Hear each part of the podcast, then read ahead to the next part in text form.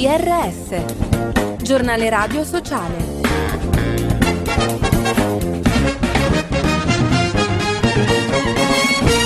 Bentrovati all'ascolto del giornale radio sociale da Fabio Piccolino. Desertificazione sanitaria, in Italia mancano medici sia di famiglia che ospedalieri, ma anche infermieri e pediatri, in particolare nelle zone periferiche e ultraperiferiche. Lo dicono i dati raccolti da Cittadinanza Attiva. Ascoltiamo la segretaria generale Annalisa Mandorino. L'investimento sul Servizio Sanitario Nazionale, sulla sanità pubblica, resta un investimento prioritario che anzi va accresciuto alla luce di quello che prevede il Piano Nazionale di Ripresa e Resilienza, altrimenti si costruiranno tante strutture senza che vi siano i professionisti sufficienti per animarle, per renderle vive. E poi vuol dire che l'impegno sulle aree interne deve continuare in modo organico, sistematico, Città più umane, la comunità di Sant'Egidio ha lanciato un appello alle istituzioni e ai cittadini per non restare indifferenti a chi vive in strada nei giorni più freddi, lanciando una raccolta straordinaria di coperte, sacchi a pelo e accessori di lana per i senza dimora. Cambio di passo, il governo brasiliano ha iniziato nei giorni scorsi le prime operazioni contro la deforestazione illegale in Amazzonia, che negli ultimi quattro anni hanno fatto perdere al polmone verde un'area di oltre 35.000 km quadrati.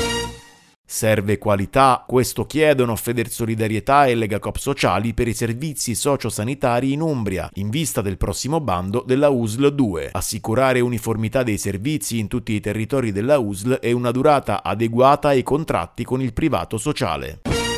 In scena, la cooperativa sociale Chiosei di Catanzaro ha realizzato un kit didattico per le scuole su come prevenire e contrastare gli abusi sessuali e i maltrattamenti verso bambini e ragazzi, coinvolgendo gli allievi del teatro Incanto. Ascoltiamo la psicologa Luisa Mellace. Questo kit è stato realizzato selezionando episodi e situazioni frequenti di possibile rischio di abuso e maltrattamento nei riguardi di giovani, adolescenti e preadolescenti, tratti dall'esperienza concreta negli anni della casa di Villa. Questi episodi sono stati poi drammatizzati, cioè rappresentati in una scena teatrale per renderli maggiormente fruibili e vicini alla condivisione di giovani ragazzi e per dimostrare, far vedere soprattutto che cosa i ragazzi possono fare quando si trovano in quella situazione. Per tutti è stata inaugurata a Genova l'Isola della Felicità, uno spazio con scivoli, giostre e giochi inclusivi. Si tratta di un'area completamente accessibile, dotata di un particolare arredo e materiale ludico per garantire gli stimoli pedagogici necessari allo sviluppo del bambino, ponendo attenzione anche a tutte le disabilità. E con questo è tutto. Approfondimenti, notizie e podcast su www.giornaleradiosociale.it. Thank you.